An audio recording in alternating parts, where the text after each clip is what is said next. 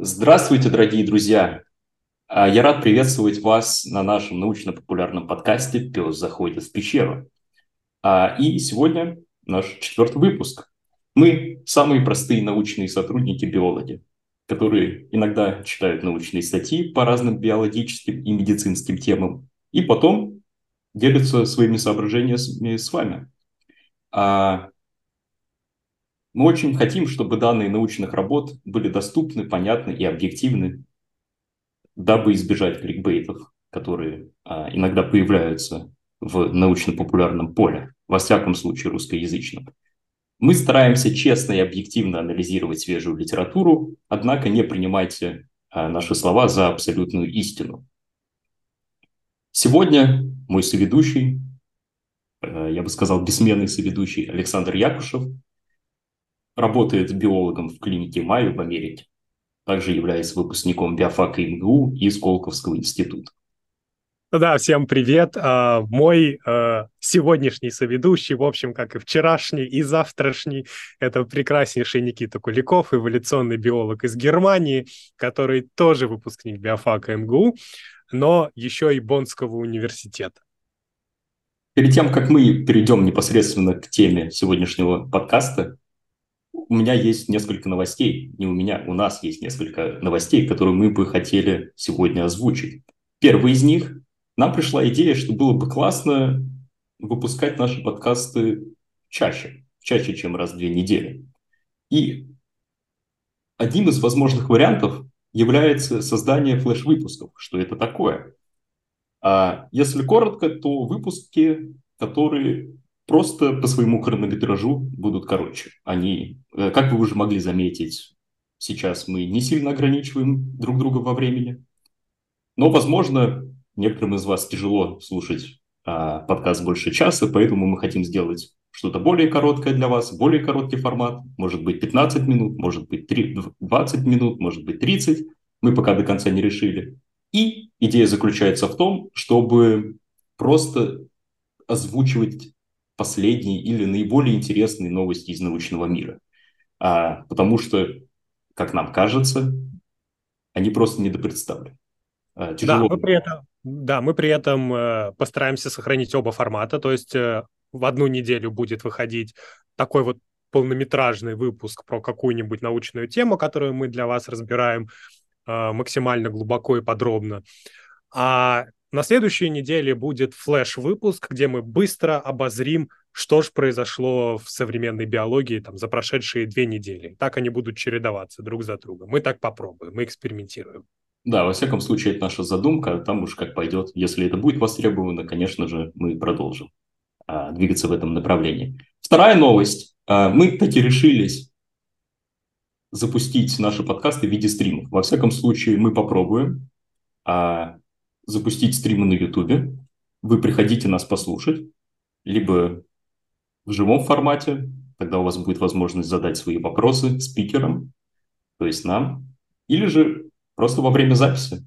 Мы пробуем и стараемся ориентироваться на ваши пожелания. Во всяком случае, некоторые из вас высказались а, в пользу стримов, то, что это может быть для них интересно. Это была вторая новость. И последняя новость. Мы решили добавить тайм-коды, во всяком случае на YouTube, чтобы вы всегда могли посмотреть, а какая конкретная тема, точнее подтема нашего выпуска кажется вам наиболее интересной. Если вы не хотите слушать выпуск целиком, у вас будет возможность просто перемотать неинтересную часть, если она занудная, сложная, или наоборот вы все знаете а в какой-то конкретной подтеме вы, у вас будет возможность послушать, э, всегда найти ту по тему, которая интересна лично вам. Вот такой коротенький интродакшн. А теперь, Саш, какая же тема нашего четвертого выпуска? А прежде чем я ее озвучу, я хочу прочитать маленький стишок, который мы написали совместно с искусственным интеллектом он написал основу, но, к сожалению, не справился э, со структурой э, стихотворения, не смог срифмовать, поэтому это пришлось делать за него. Зубы героя грустно смотрели, как на их гигиену забили. Стриптококи в налете таились, и дырки гнилые зубные случились. Бактерии быстро в налете росли, но из кармана быстрее текли те деньги, что на теплом море мог бы потратить я без боли. Никита, есть идея, о чем мы будем говорить сегодня? Есть одно подозрение. Возможно, мы затронем зубы и проблемы с зубами. Это так. Мы действительно поговорим о здоровье зубов вот в таком широком смысле, но постараемся сфокусироваться на зубном кариесе и как бактерии провоцируют и влияют на развитие зубного кариеса. Просто для начала быстро немножко фактов от Всемирной организации здравоохранения. Значит, почти 3,5 миллиарда человек, по сегодняшним меркам это чуть больше трети и чуть меньше половины населения Земли, Земли страдают заболеваниями ротовой полости.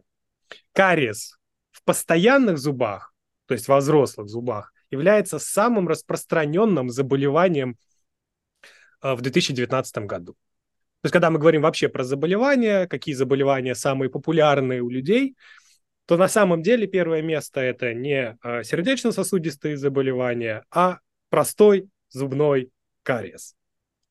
И это поразительно.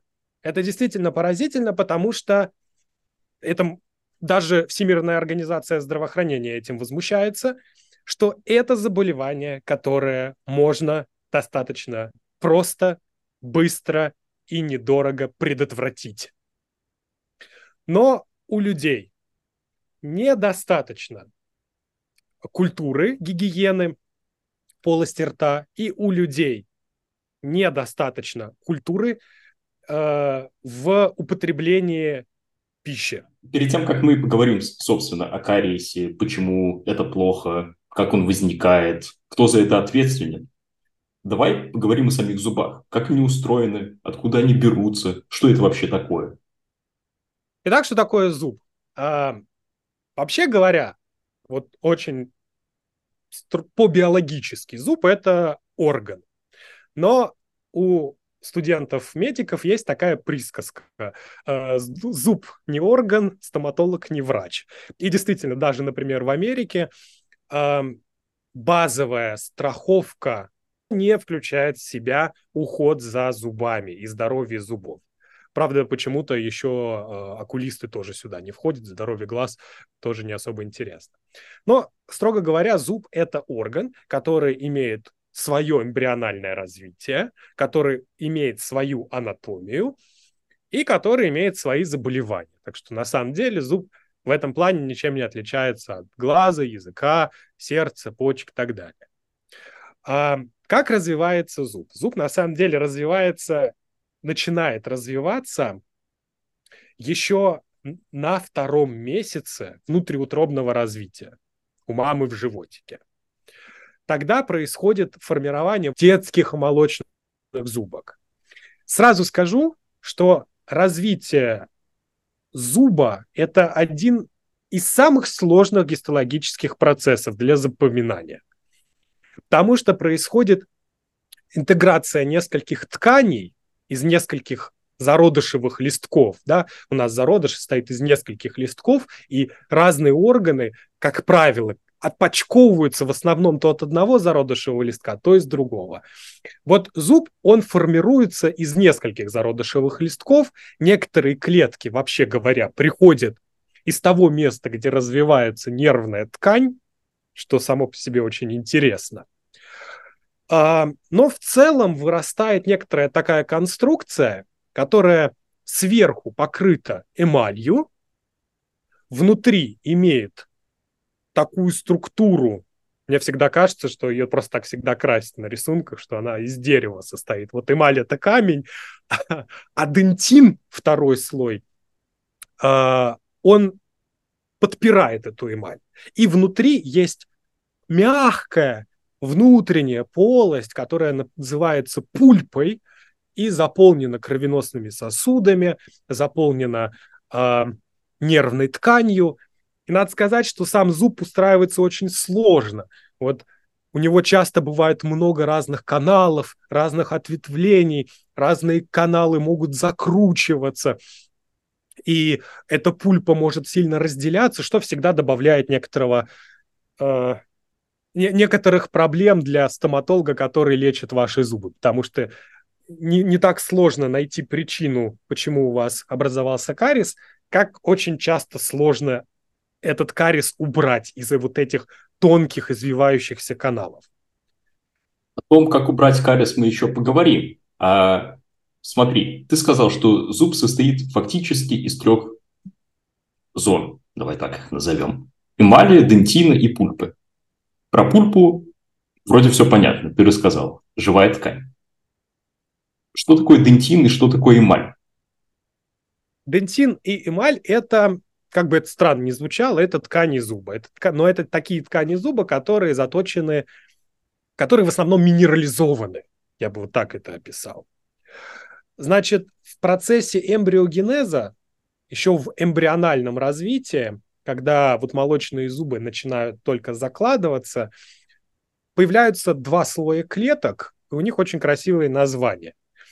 Один слой клеток называется энамелобласты, еще их называют амелобласты или адамантобласты. Мне кажется, это самое красивое название, которое есть в человеческом организме. А второй слой клеток, который находится под ним, это одонтобласты. И вот как раз адонтобласты, они приходят из ткани, которая будет участвовать в развитии кости челюсти. А энамелобласты, они приходят из ткани, которая образует вашу десну. Когда они начинают встречаться вместе и давить друг на друга, адонтобласты начинают как бы отталкивать от себя энамелобласты выделяя в их сторону дентин. Те же, в свою очередь, не оставляются, не оставляют э, адонтобласты без внимания, и в их сторону начинают откладывать ткань, эмаль. Тем самым они как бы вот так вот расходятся, и появляется у зуба два слоя. Дентин и эмаль. А, вот, собственно, это то, что называется внешними тканями зубами, точ, точнее, внешними и средними тканями зуба.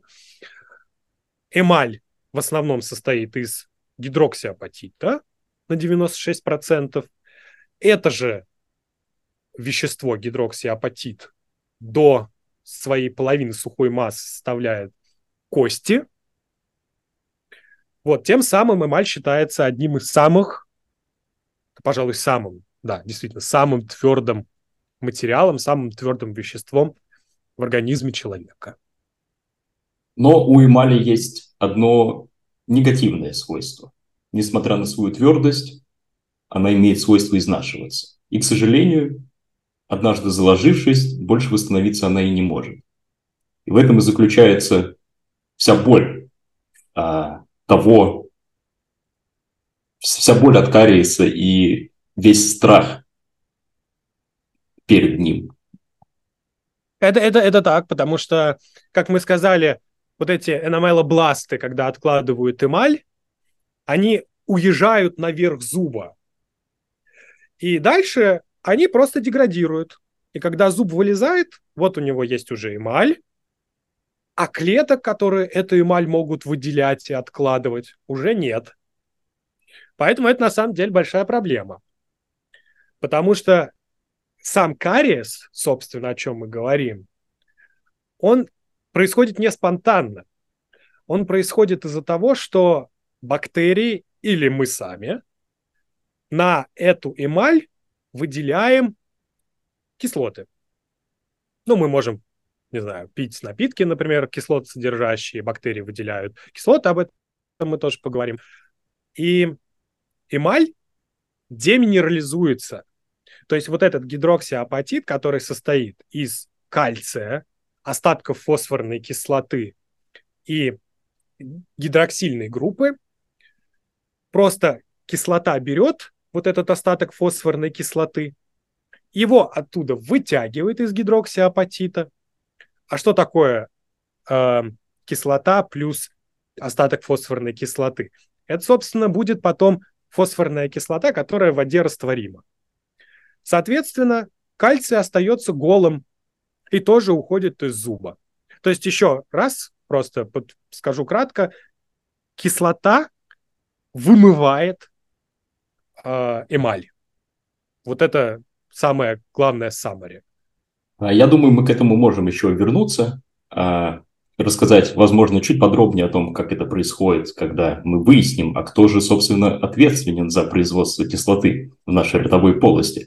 Но перед тем, как мы перейдем к виновникам всего торжества, а, мне просто хочется добавить такую маленькую детальку, немножко вне контекста, я бы сказал.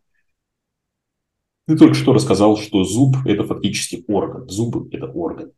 И они достаточно сложно устроены. Вот у них несколько слоев, которые отличаются по своему происхождению, и вообще там все очень сложно. Самое, ладно, не самое интересное, но такой интересный факт с точки зрения эволюционной биологии, так сложно зубы устроены только у млекопитающих вот строение, которое ты описал, оно в целом применимо как для человека, как и для любого другого млекопитающего. Ну, плюс-минус, я имею в виду, за некоторыми исключениями, конечно. Там что у нас, что у крыски, так скажем. Но если мы говорим про зубы того же крокодила, там все намного проще. И он вовсе не состоит из целой серии разных слоев. Так что в этом плане мы, как класс живых существ довольно уникальны. Есть еще одна уникальная опять особенность. Опять, опять облажались. Да-да-да. А, есть еще одна уникальная особенность у млекопитающих, о которой на самом деле Саша уже очень коротко упомянул. Это присутствие молочных и взрослых зубов, коренных. Потому что вот эта смена с детских зубов во взрослые, она присуща только млекопитающим. Такое происходит только у нас. У других живых существ, если зуб выпал, с ним что-то случилось, он просто отрастает заново. Судя по всему, это происходит потому, что... Почему это у нас невозможно? Потому что, видимо, потому что у зуба просто очень сложное строение, и тяжело его воспроизвести. Собственно, как мы не регенерируем и другие органы в нашем теле. Но когда устройство зуба очень простое, почему бы не иметь возможность просто отрастить новый на месте другого? Вот. Это такое вот а, краткое добавление. А, пожалуй, про кислотность мне вот что хотелось добавить. Там помимо а, фосфорной вот группы, а, от фосфорной кислоты, которая содержится в гидроксиапатите, там есть еще гидроксильная группа, про которую ты сказал. И они, что одна, что вторая, отрицательно заряжены.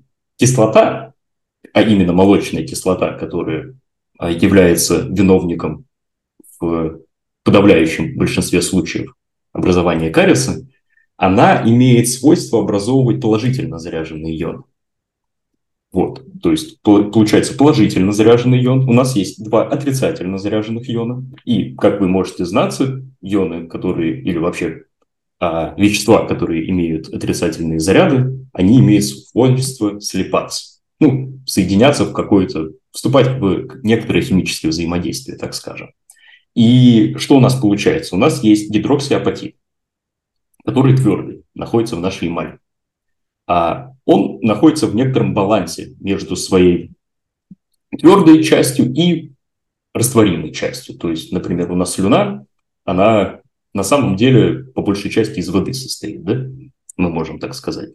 И, соответственно, в ней может а, до некоторой степени происходить вот это а, диссоциация, то есть разложение гидроксиапатита на какие-то вот составляющие отдельные. Как Саша сказал, кальций, фосфорная группа, гидроксильная группа. И что у нас получается? Вот этот положительный ион от молочной кислоты, он способен соединяться с отрицательно заряженными ионами от гидроксиапатита и выводить их из этой реакции. И уж все реакции так устроены, когда ты из них выводишь, понижаешь концентрацию каких-то веществ, она старается это компенсировать. И, соответственно, твердый гидроксиапатит в большей мере распадается на, диссоциирует, распадается на эти ионы. И этот процесс просто усиливается, чем больше молочной кислоты присутствует в, а, ротовой полости. Ну, это такое было немного, а, может быть, сверх объяснение, но почему нет? Мне кажется, об этом можно было бы добавить. Да, мне кажется, это... Нет, это, это правда очень важно и интересно для такого общего понимания. И мы еще раз к нему вернемся, просто потому что мы любим возвращаться. А когда будем говорить о зубных пастах, и в частности о зубных пастах, которые содержат в себе фтор.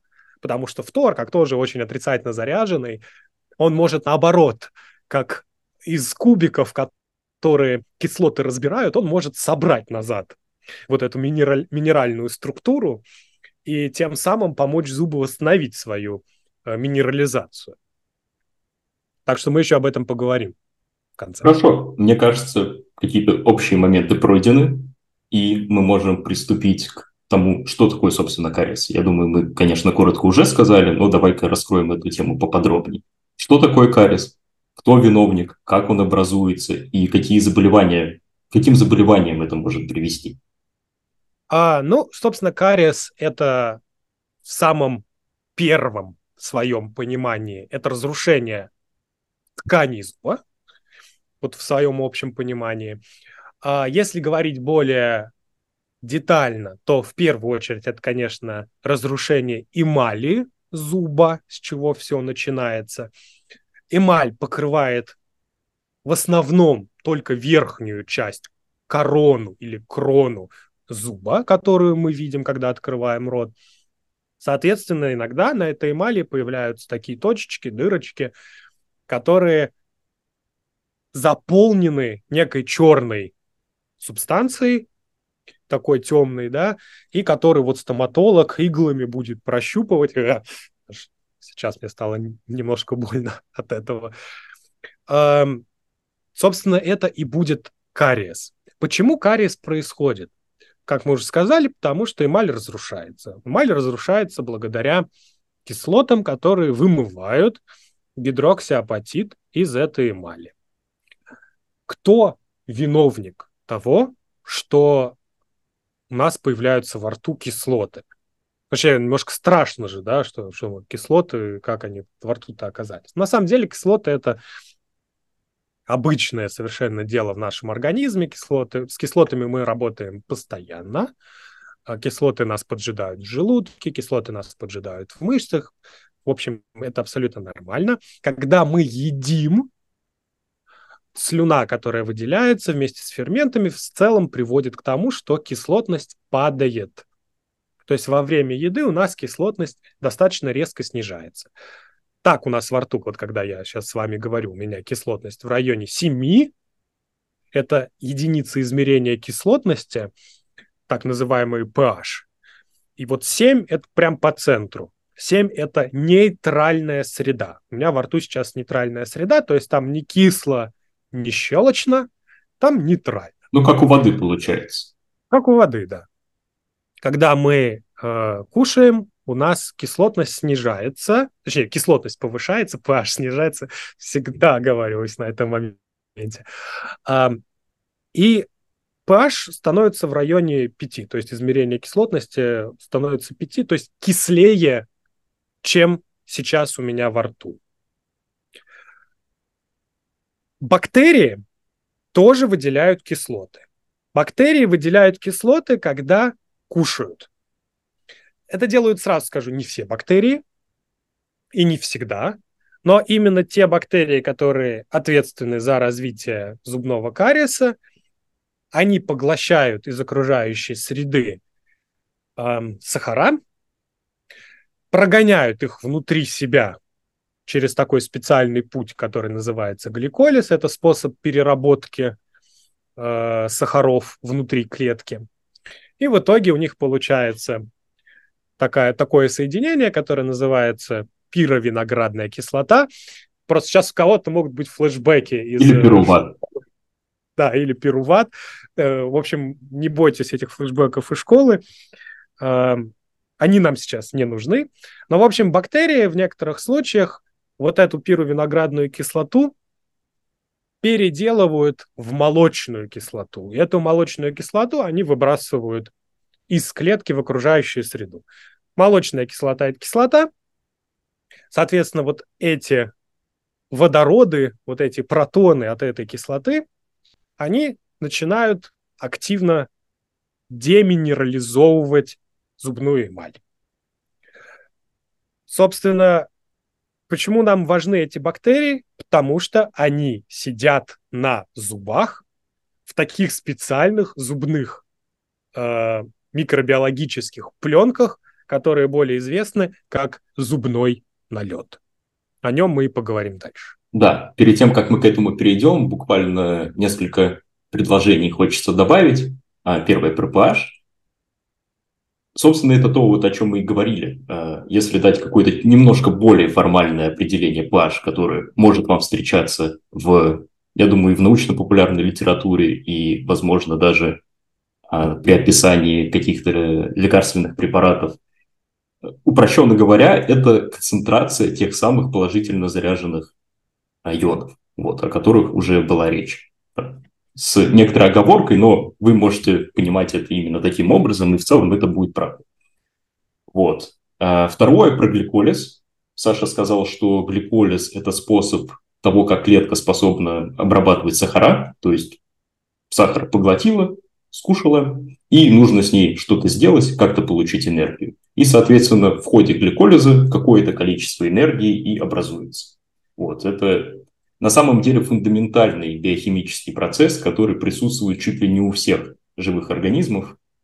Я, я вот даже когда говорю чуть ли не у всех, я сам-то не уверен. А в том плане, может быть, вообще у всех живых организмов. Может быть, Саша меня поправит. Не поправлю. Мне, мне кажется, есть некоторые альтернативные пути гликолиза, но мне кажется, что у тех живых организмов, в которых они присутствуют, гликолиз у них тоже есть, и они просто выбирают между ними. А, в зависимости от э, среды, в которой они находятся. Вот. И как бы нам, например, нужен для получения энергии. То есть у человека тоже есть гликолиз внутри его клеток. А, и можешь что-нибудь сказать, а зачем, собственно, бактерии нужно выделять молочную кислоту а, наружу? То есть зачем она это делает? Почему? Вот у нас, например, пируват, он вот есть и есть, да, и мы не превращаем его, как правило, в молочную кислоту. Зачем это бактерии делают? А, значит, бактерии это делают для того, чтобы восстановить а, ионный баланс внутри клетки. Я так сейчас скажу максимально общими фразами. Дело в том, что вот этот путь гликолиза, он требует некоторых молекул, которые могут, которые могут на себя перетягивать э, другие части молекул. Вот я так сейчас очень кратко скажу. Но вот, в общем, есть такие вспомогательные молекулы, которые используются в гликолизе, и они в гликолизе тратятся. То есть вот идет гликолиз, и эти молекулы, они тратятся. Чтобы их восстановить, вот эти потраченные молекулы, их надо разрядить. Вот превращение пировиноградной кислоты в молочную кислоту – это один из процессов, как можно такие молекулы восстановить. А, на самом деле, с точки зрения химии, это наоборот означает, что мы их окисляем, а не восстанавливаем. Но э, если нужно, мы добавим мы добавим схемы в нашу группу ВКонтакте. Вообще, на самом деле, обратите внимание, что здесь вот сейчас будет в каждой, к каждому выпуску у нас есть ссылка где бы вы ни слушали, где бы вы нас не смотрели, есть ссылка на все-все-все наши платформы, поэтому не стесняйтесь, заходите куда вам удобно, слушайте нас где хотите. Вот это интеграция, да, вот это я классно да. сказал. Вот, и в том числе у нас есть группа ВКонтакте, э, где мы планируем размещать какие-то материалы из выпусков, которые требуют дополнительной визуализации. В общем, в данном случае молочная кислота требуется клетке для того, чтобы восстановить пул вспомогательных молекул, которые нужны для получения э, вот, этого, вот этой пировиноградной кислоты и энергии. То есть это такой все время цикл работающий. Потом клетка не нуждается в этой молочной кислоте, потому что ее же надо где-то хранить, она, в общем, дорогая, неэффективная, в общем, она больше не нужна, клетка старается от нее избавиться.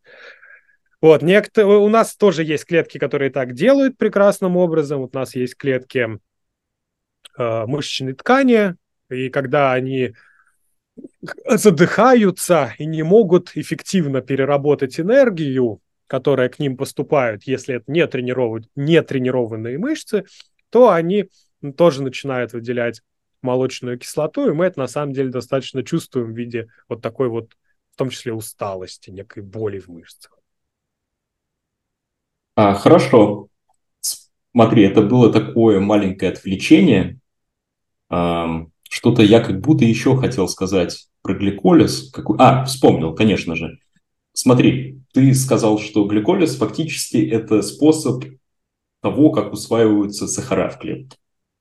Таким образом, бактериям нужен сахар для того, чтобы выделить эту молочную кислоту. А что это значит? Значит, что в детстве нам правду говорили, если будешь есть слишком много сладкого, то будет кариес. И в данном случае так. это действительно так, потому что для выделения этой кислоты сахар-то необходим, потому что это и есть изначальное звено, изначальная химическая молекула, которая преобразуется внутри клеток бактерий. Вот. Но это такая, а, опять же, продолжение нашей маленькой вставки. Теперь мне хотелось бы перейти к биопленкам. Смотри, Саша, ты знаешь имена всех, кто пытается вызвать у нас кариес. Давай по порядку раскроем их. А, я буду лжецом, если я скажу, что я знаю имена всех, или хотя бы половины, или хотя бы трети тех, кто э, хочет нам устроить кариес. Но здесь нужно понимать, что принципе вопрос образования кариеса и вопрос биопленок, они связаны я бы даже не сказал, что как-то прямо. Дело в том, что биопленки, кто это вообще такие, да? Биопленки – это структуры, в которых могут жить микроорганизмы. На самом деле, в принципе, можно сказать, что любые организмы, да, но обычно говорят про биопленки, когда говорят про микроорганизмы, и в основном про бактерии. Значит, это такие структуры, в которых могут жить бактерии. Так вот, основная идея в том, что в биопленках живет много бактерий, и они образуют такой социум этих бактерий, который позволяет избранным воровать ваши налоги, прости, не удержался, а который позволяет избранным бактериям выделять кислоты и провоцировать, провоцировать э, зубной кариес. Вот главная идея биопленок. Mm-hmm. Значит, главными акторами здесь будут, значит, главным актором, самым таким главным э, виновником сегодняшнего торжества будут стриптококи. И не просто стриптококи, а конкретный вид стриптококков, называется стриптокок э, мутанс, или стриптококус мутанс, правильное его название – вот он отвечает за вообще большую часть кариеса в мире. Он является главным актором в развитии кариеса у детей, у взрослых из-за более разнообразного питания, из-за разных условий, вообще проживания, питаний в разных странах, в разных социальных слоях, а, добавляются дополнительные, как криво сказал, дополняются еще бактерии, еще виды, которые могут участвовать в разрушении зуба. Главным таким является лактобактерии внезапно, которые вроде как должны мирно существовать в йогуртах и обеспечивать нам правильное, правильную работу кишечника. Воюют не в ту сторону, получается. Да-да. Ну, как правильно ты, как правильно ты заметил, э, сахар – это та молекула, с которой все начинается, и в итоге которая заканчивается выделением кислоты бактериями. То есть мы сами даем им патроны, которыми они потом будут стрелять. И лактобактерии – это всего лишь обычные бактерии, которые видят сахар, едят сахар, выделяют э, молочную кислоту. Они больше, в общем-то, ничего и не умеют. Поэтому неудивительно. Ну, на самом деле, когда ты сказал, что ты даже половину имен не сможешь назвать, я не то чтобы был удивлен, потому что метагеномный анализ полости рта человека показал, что там как минимум 707, по-моему, видов бактерий живет, и неудивительно. Конечно, стоит заметить, что не все они а, принимают хоть какое-то участие в формировании биопленок, и, соответственно, не все из них вызывают кариес, однако многие из них могут косвенно помогать стрептококусу более эффективно, если можно так сказать, разрушать наши зубы. Что это, это за так. бактерии? Есть ли какие-то примеры, которые помимо, собственно, вот этого стрептококуса тоже участвуют в самых разных взаимодействиях с ним и с другими, что приводит к усилению формирования кариеса у людей? Это отличный вопрос, потому что с точки зрения исследований на этот вопрос, который ты задаешь, ответить очень тяжело. А как взять и доказать, что какая-то бактерия в твоей ротовой полости не участвует в помощи, не является таким, как это сказать, плохим агентом э, в развитии кариеса? Это же очень сложная вещь. Мы можем взять, посмотреть все бактерии, которые есть. По некоторым их данных, действительно, их в районе э, семи сотен. Их может быть гораздо больше. У них очень большая вариабельность, то есть очень большое разнообразие внутри биопленок. Если я возьму биопленку у Никиты зуба и сравню с биопленкой с моих зубов, я с удивлением обнаружу, что на здоровых зубах живут совершенно разные бактерии. И если взять такие же пленки из наших кариозных дырок, да, то есть из наших кариесов, то с удивлением обнаружим, что и там композиция бактерий будет очень разная. Да, везде будет встречаться вот этот стрептокок, причем и в здоровых пленках, и в пленках здоровых зубов, и, и в пленках из больных зубов. Но остальной консорциум бактерий, да, вот это сообщество, будет, будет разным. И одна из задач в этой области, вообще в целом в изучении микробиомов, метагеномов, это понять, а есть ли какая-то вообще закономерность между ассоциациями разных бактерий. Ну, то есть это можно сказать, что вот, знаете, живут вот в Германии люди, живут во Франции люди, живут в Америке люди, в России люди, и везде есть общество, и везде есть государство, и они как-то работают. Есть ли какие-то паттерны среди этих разных людей, какие-то закономерности, которые приводят к тому, что где-то люди живут счастливее, а где-то люди живут хуже, или таких нет. Да, то есть везде люди разные, у них разные фамилии, разные имена, а, но вроде это на первый взгляд у всех есть государство, у всех эти государства называются республиками, у всех есть президенты, например.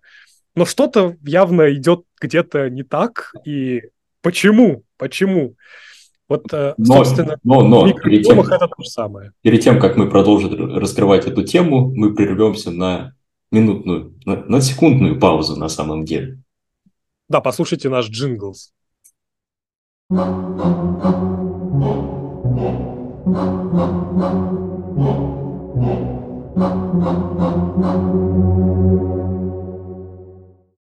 Ну смотри, Саш, а, на самом деле, когда ты говоришь, что это трудно доказать, что кто-то вовлечен или не вовлечен в процесс образования кариеса, тут именно с точки зрения научного подхода есть одна проблема, что мы можем только, на самом деле, мы можем только доказать то, что кто-то вовлечен в процесс кариеса, но мы никогда не можем со стопроцентной уверенностью заявить, что кто-то не вовлечен. Например, мы можем, мы не можем сказать, что Бога нет, да? Возможно, мы недостаточно искали. Мы можем только сказать, что Бог есть, если мы найдем какие-то доказательства. И то же самое здесь с э, ротовой полостью. Простите уже за такое сравнение, но на самом деле это так и работает. Вот. Мы можем какие-то доказательства использовать, но никогда полностью это доказать не получится. Вот.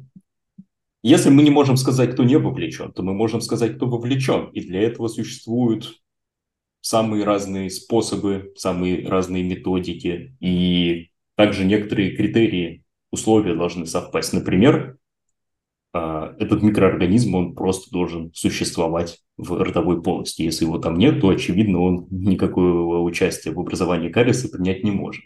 Вот. Для того, чтобы определить, кто есть, то есть, например, вот эти семь сотен храбрых бактерий, можно просто провести секвенирование всего того, что встречается в ротовой полости. Вот, и мы узнаем. Все, вот у нас есть конкретные последовательности ДНК. Дальше. Получили лист участников. Если в этих биопленках образуются кислоты. Значит, бактерии, которые могут в них существовать и не должны быть сами устойчивы к кислотам. Верно? То есть это все-таки кислая среда, и они должны как-то ее выдерживать. Значит, мы можем сократить список а, до тех бактерий, которые способны выживать только в этих а, не самых благоприятных условиях. Ну и в конце концов мы можем определить, а кто конкретно находится в каждой из биопленок, верно? С помощью методики FISH, а, как было показано в некотором количестве исследований, которые мы использовали, ну, в первую очередь ты, конечно, при подготовке данного подкаста. А хочешь что-то рассказать о FISH или о биопленках, или... А, да ты так хорошо начал, но я тебе даже немножко проопонирую потому Давай. что потому что на самом деле а, вот ты говоришь, у нас есть а, бактерии, которые должны быть устойчивы к этим кислотам, и мы можем исключить их из списка тех, кто потенциально, или наоборот, включить их в список тех, кто потенциально участвует а, в образовании э, кариеса, потому что этот процесс, требующий кислот.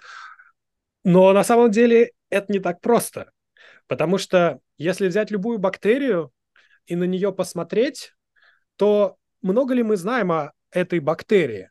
Ну, мы знаем, как устроен ее геном, мы знаем, как устроены ее основные жизнедеятельности, э, основные процессы жизнедеятельности. Но на самом деле в вопросе кислот это очень спорный, потому что в некоторых случаях одни бактерии могут деградировать эти кислоты, в одном количестве, некоторые могут это делать в другом количестве. И когда они еще совместно работают, когда они делятся, когда они вокруг себя образуют дополнительные пространства, капсулы, не совсем понятно, а вот окружающая кислота им вообще она как-то мешает или нет. Надо же еще учитывать, что кислота постоянно расходуется на вот эту деминерализацию окружающего, окружающей эмали, поэтому это все на самом деле очень-очень долгие, сложные и энергозатратные э, изучения. Это очень сложные исследования. Но да, да, действительно, есть некоторые методы, которые могут нам подсказать, в какое направление думать дальше. Фиш, о котором ты говоришь, э, рыба, это один из методов. Это флуоресцентная одновременная а, гибридизация, то есть когда мы можем специальную метку, которая светится, отправить внутрь нашего образца, и она свяжется, ну, в данном случае, в случае фиша в основном, мы когда говорим про молекулы нуклеиновых кислот, э, и мы можем подсветить либо какие-то бактерии, которые нас интересуют, либо какие-то участки геномов, либо какие-то процессы.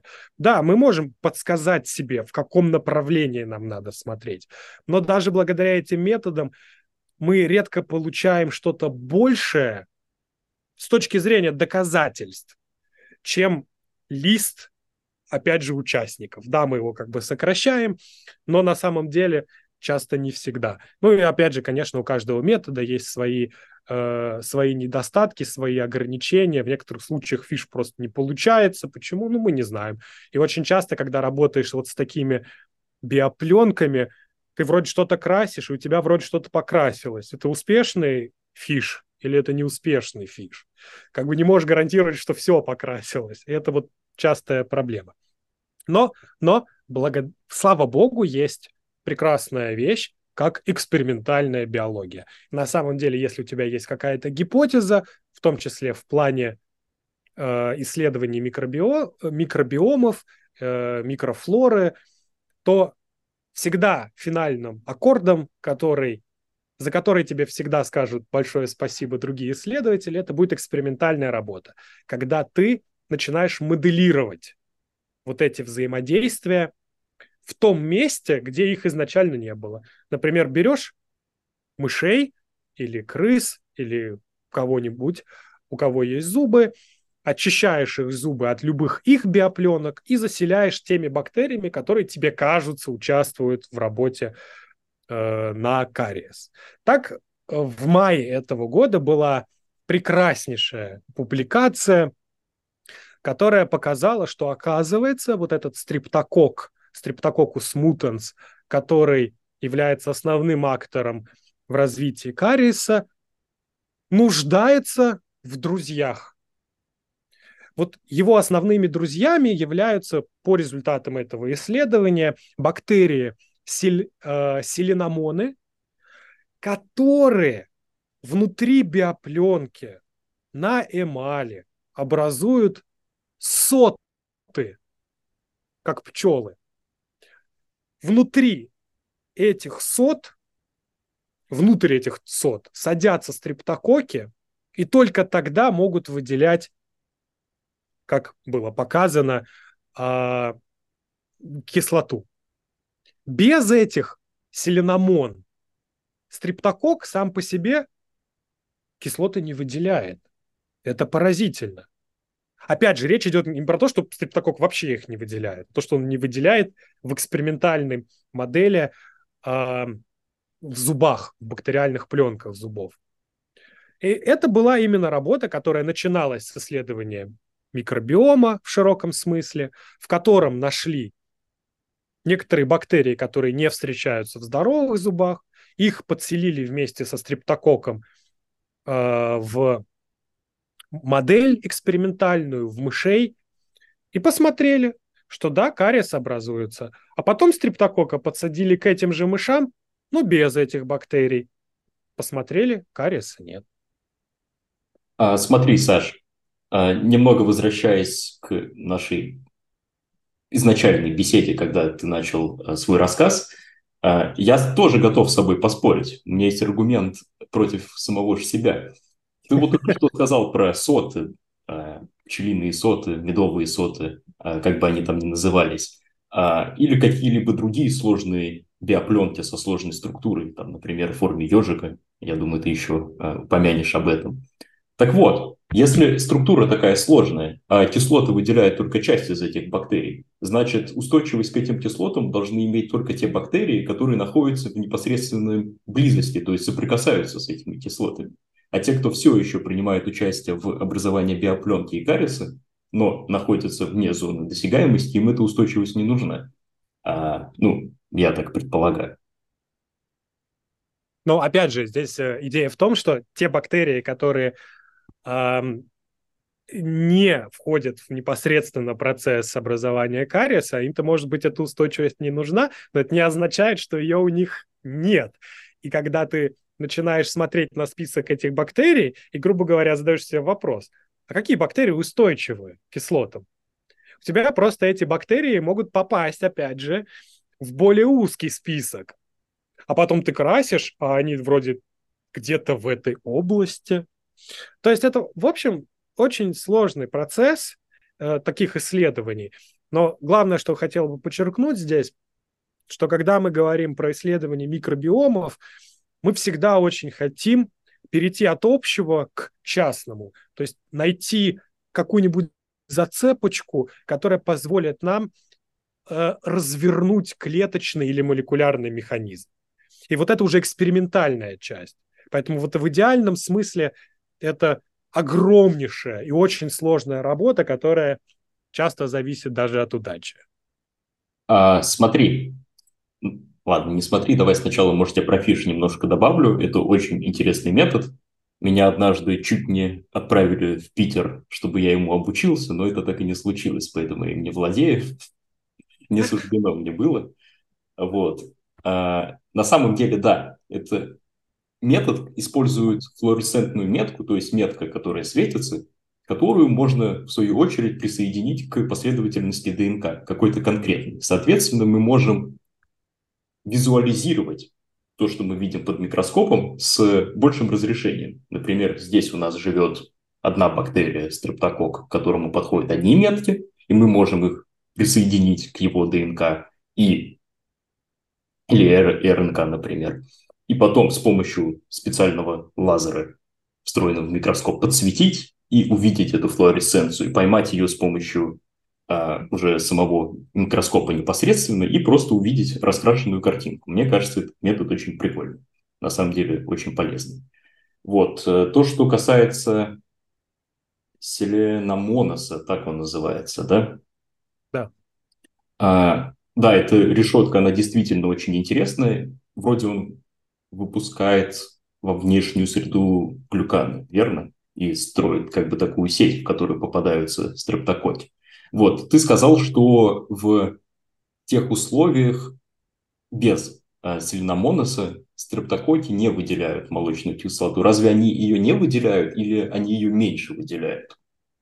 Здесь это сложный вопрос, и как я тоже до этого говорил, что это не означает, та экспериментальная работа, которая была проведена, не означает, что стрептококи без этой бактерии не могут выделять э, молочную кислоту. Нет, абсолютно э, не так, и это такое базовое свойство стрептококков на выгонку пировиноградной кислоты через молочную кислоту. А, здесь речь идет именно об организации процесса, который приводит к образованию кариеса. Когда стрептокок просто находится на зубах, в биопленке без этой бактерии, по крайней мере, на том уровне знаний, которые есть у нас на данный момент, он выделяет молочную кислоту. И многие бактерии выделяют молочную кислоту.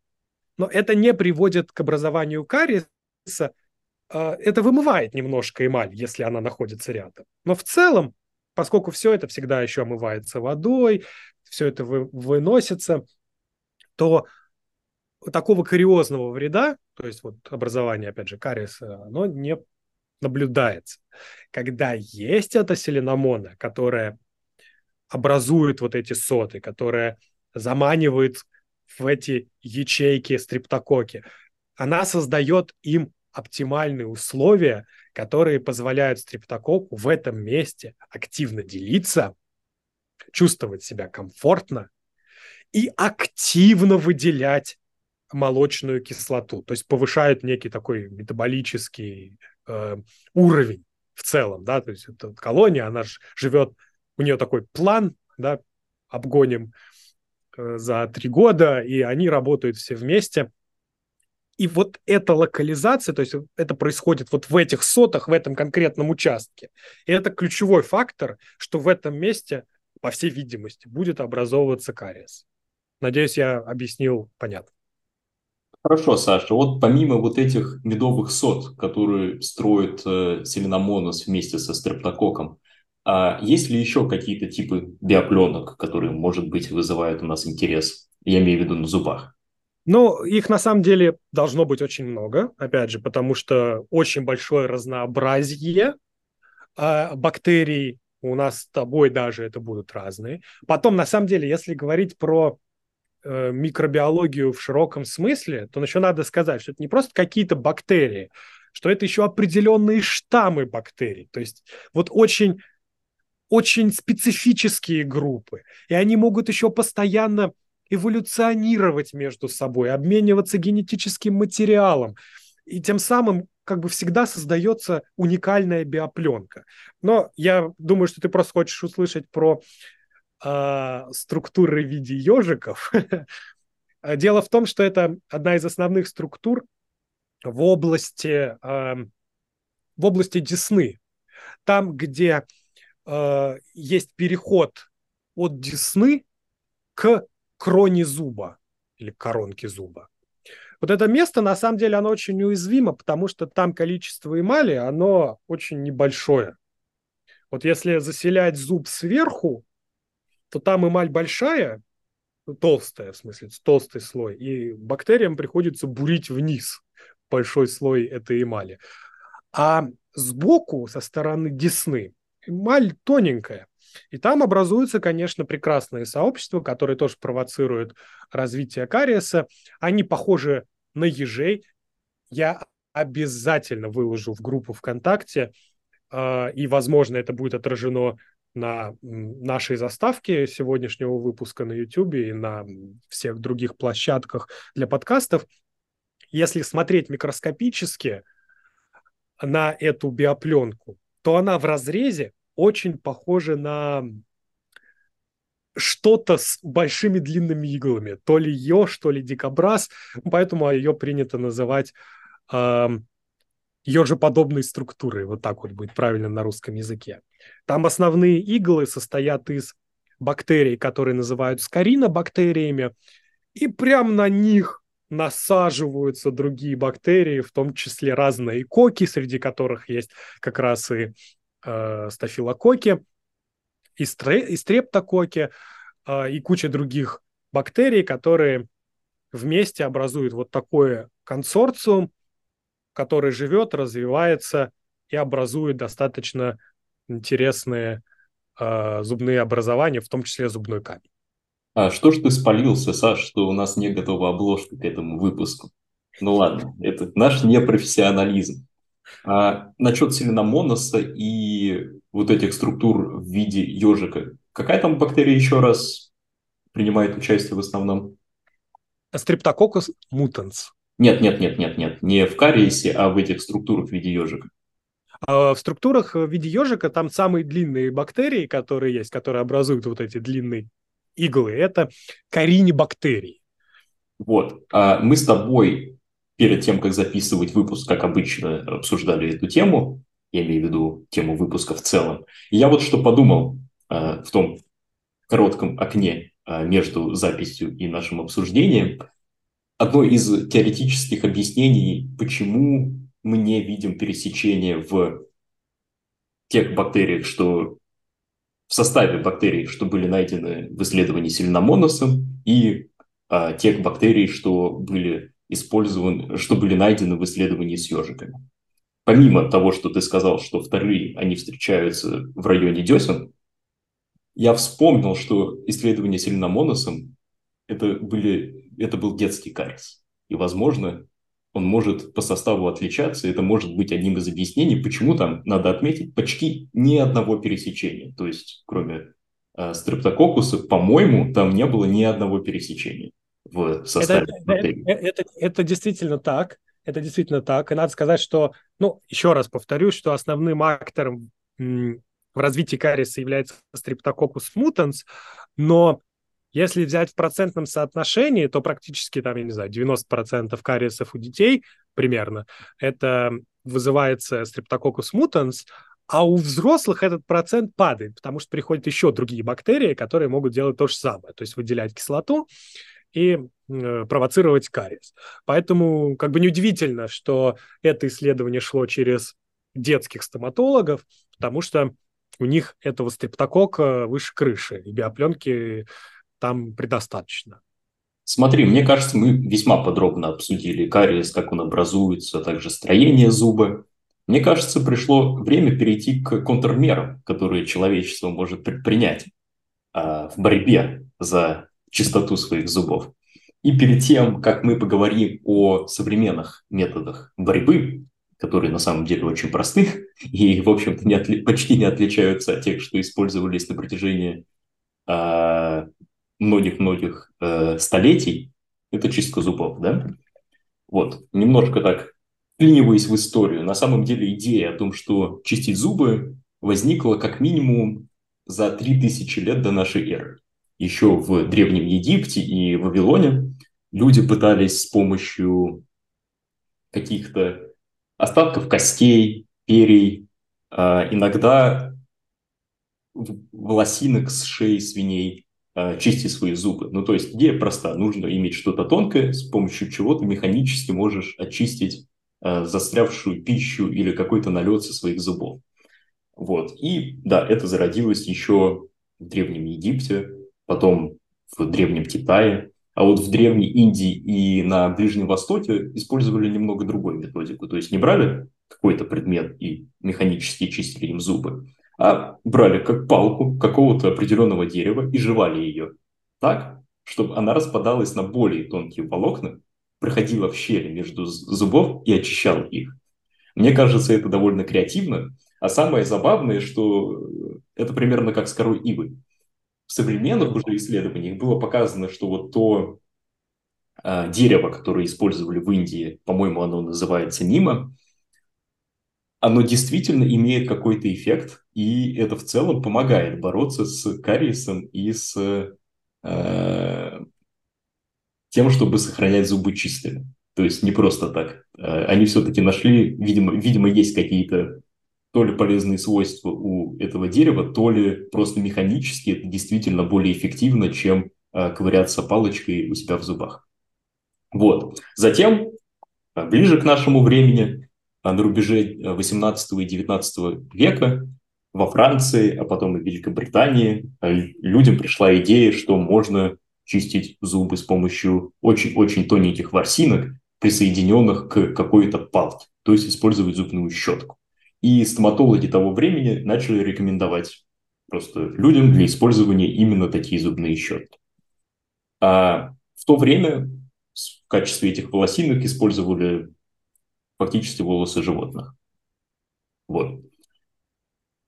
Потом, в 20 веке, когда появилась возможность синтезировать какие-то полимеры, эти волосинки заменили на нейлоновые волокна. И в таком виде зубная щетка уже плюс-минус напоминает современные варианты, хотя в некоторых современных щетках уже отказались от нейлона, например, в лучших из э, представителей, например, в частности, одной швейцарской компании. Вот еще, еще есть такой интересный факт, который я нашел, что да, как я сказал, еще с рубежа 18-19 века зубные щетки начали входить в... Ну, они начали распространяться а, по Европе, начали открываться мануфактуры в результате промышленных революций, то сначала в одной стране, потом в другой стране, и они стали плюс-минус массовыми. Я не знаю, сколько массовыми, но это не единичные, так скажем, были а, элементы удобства быта. А вот в Соединенных Штатах Америки они стали распространены только после Первой мировой, когда солдаты американские э, принимали участие в боевых действиях в Европе, не вернулись домой, а, видимо, офигевшие от того, что вот как, оказывается, можно поддерживать здоровье своих зубов. Они рассказали об этом в Америке, и с тех пор уже в Америке начали открываться компании, производящие зубные щетки. Вот э, такой, такой маленький исторический экскурс там, а на самом деле уже в середине 20 века появились первые электрические щетки, потом ультразвуковые щетки, которые вибрируют, ну и так далее. А теперь я передаю эстафету Саше, чтобы он рассказал, а как обстоят дела сейчас, как нужно чистить зубы, какую пасту рекомендуют 9 стоматологов из 10. Спасибо большое. Эм, это, это, я, не знаю, я не знал про американцев, э, про то, что они это привезли из Европы. Ну, хотя это звучит, в общем-то, наверное, логично. Но это, это замечательно. Спасибо большое. А, что касается ухода за полостью рта, это на самом деле, с одной стороны, процесс несложный, с другой стороны, он требует просто некоторого внимания. Я прекрасно знаю, как люди на постсоветском пространстве в среднем чистят зубы.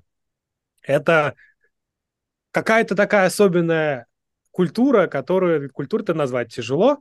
Я не знаю, откуда это появилось, но с детства я запомнил, была такая зубная паста дракоша, я запомнил оттуда стишок. Я его себе каждый, э, каждое утро и каждый вечер читаю – Дракоша чистит зубки всего по три минутки. Ах, какие белые, чистые и здоровые у дракоши зубки. Вот я запомнил это и хочу передать это знание всем нашим слушателям. На самом деле, на самом деле, неограниченное количество возможностей, чтобы чистить зубы правильно. Сейчас каждый может просто взять телефон и загуглить, как правильно чистить зубы. И в любой ссылке будет это написано максимально подробно и абсолютно правильно. Мы ориентировались на гайд, э, то есть на инструкцию одного швейцарского производителя, который делает, как считается, лучшие зубные щетки в мире. На что надо обратить внимание? Значит, первый а, момент... Саш, Саш, Саш, перед этим делает лучшие зубные щетки. Может, мы тогда прорекламируем их? Что же это за компания? Мы можем, это, это не секрет, это не какая-то не интеграция, то есть вот я основываю свой рассказ на фирме Curaprox, у них есть сайты на разных языках, и в этих сайтах есть видео, есть картинки, э, как можно чистить зубы правильно. Они сами производят зубные щетки, зубные ёршики, зубные нити, зубные пасты. Все это стоит дорого, особенно относительно нынешнего курса рубля. Вот. А, но на самом деле есть полным-полно нормальных аналогов, которые могут вам помочь поддерживать свои зубы э, в нормальном состоянии. Здесь вопрос не, не, не столько в цене, сколько в том, как вы используете вашу зубную щетку. Вот первое, что делает любой человек, ну, большая часть э, людей, когда чистят зубы, это берут ее так в кулак и запихивают за щеку, и так начинают скоблить, скоблить, скоблить, скоблить. На самом деле это делать не обязательно.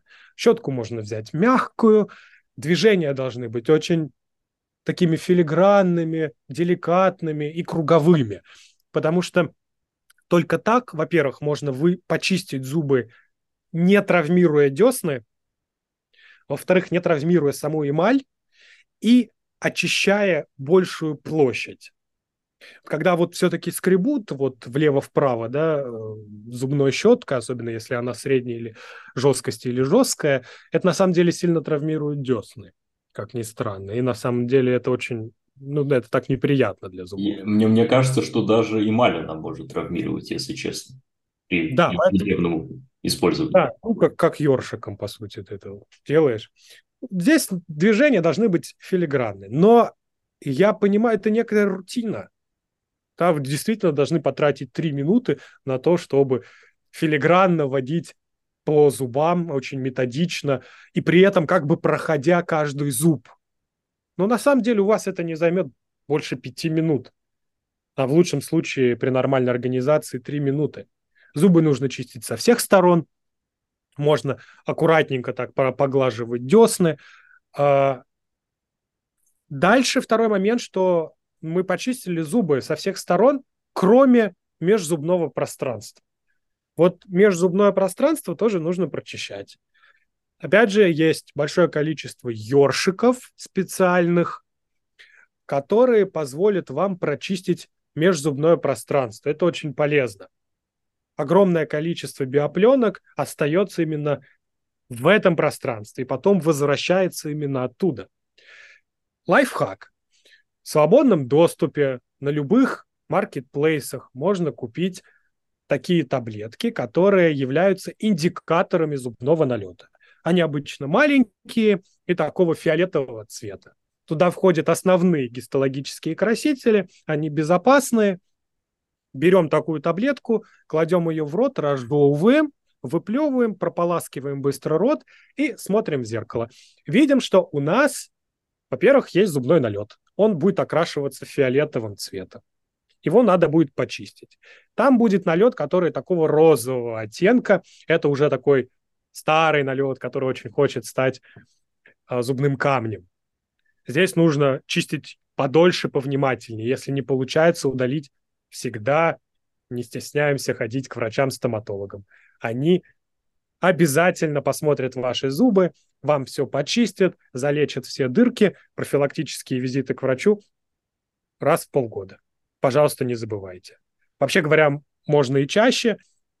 Никто не запрещает ходить к врачу хоть каждые три месяца, хоть каждые два месяца. Это все зависит от вас. Но ходить к стоматологу надо. Как видите, зубы отказаться от сахара мы вроде как не можем. Вот, э, кислотность сама по себе у нас появляется во рту. А, ходить к врачу надо, чтобы он поддерживал ваши зубы в здоровье. Вот. Что еще нужно сказать про зубную пасту, да? А, какую пасту рекомендуют 9 стоматологов из 10? Ну, ту, которая является спонсором их клиники, конечно же. На самом деле существует огромное количество исследований о зубных пастах. И если вот как-то их все суммировать, э, то любая паста хороша. Вот любая паста хороша. Есть исследования, вот они на самом деле, я нашел какое-то такое исследование нескольких лет назад, вот буквально.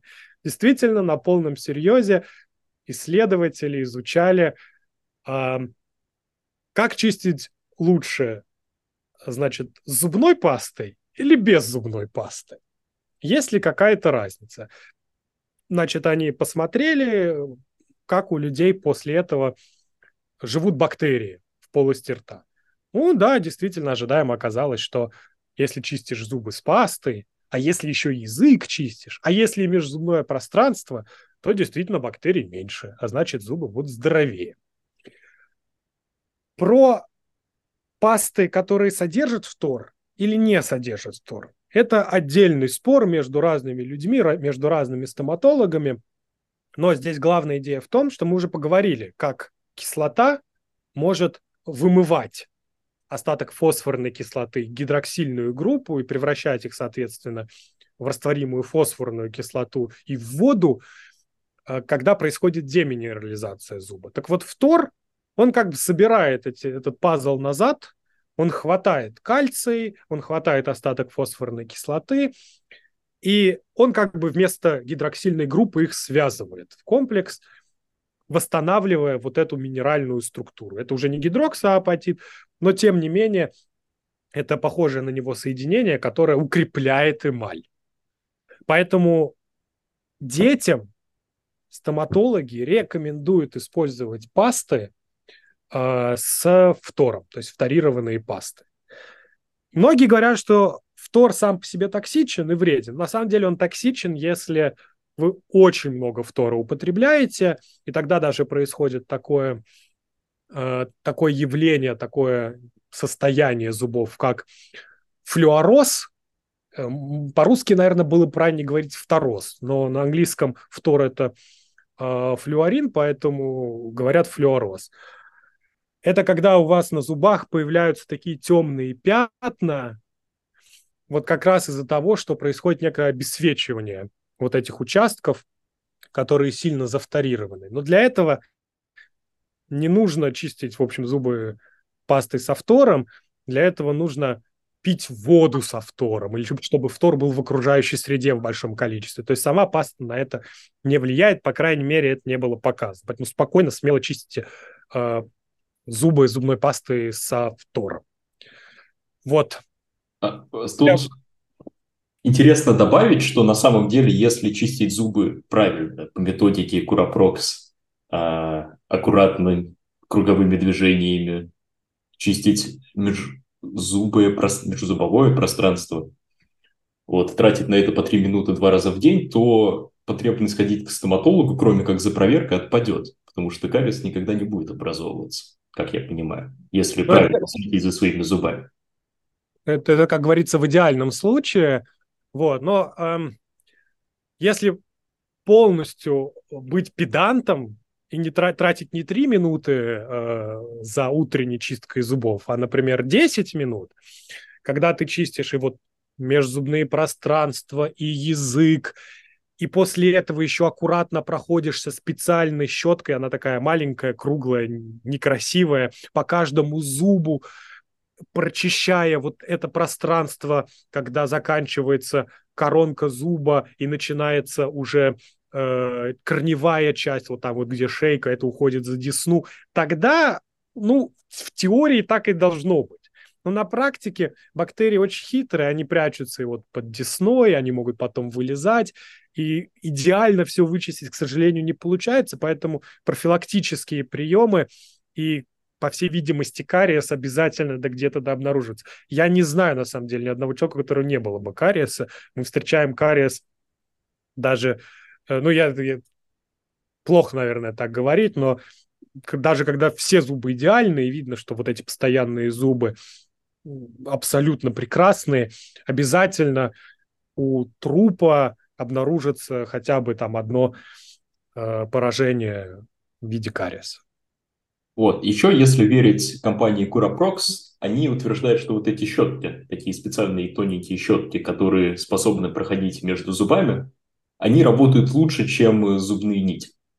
Вот. Это, это, это так, на самом деле. Вот, э, кстати, про зубные нити, э, наверное, очень важно сказать, что это очень удобный способ прочистить э, ваши межзубные пространства.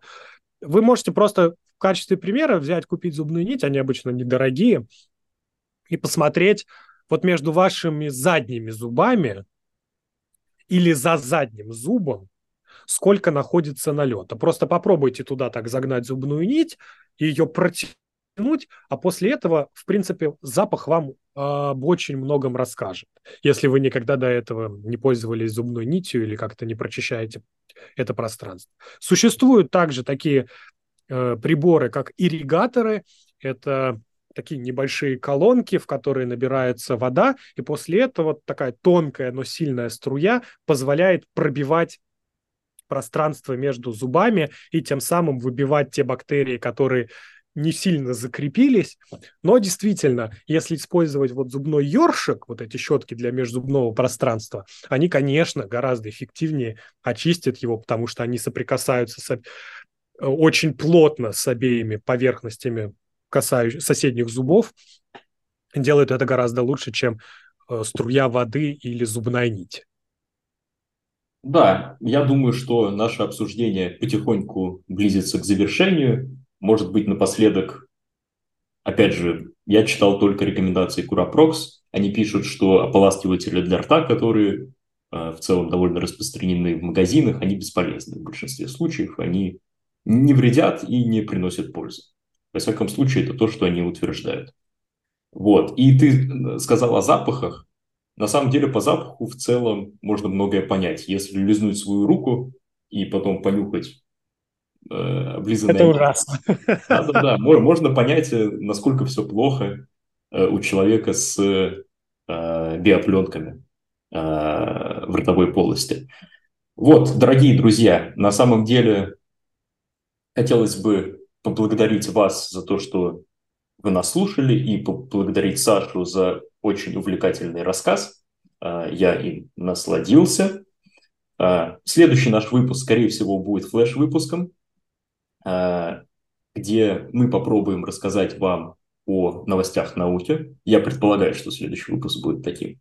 Ну, mm-hmm. а следующий выпуск в нашем обычном формате, скорее всего, он будет о том, как змеи потеряли свои ноги. Вот мне бы хотелось поведать вам об этом. Все, спасибо, дорогие друзья, и до скорых встреч. Большое всем спасибо. Пока. Пока.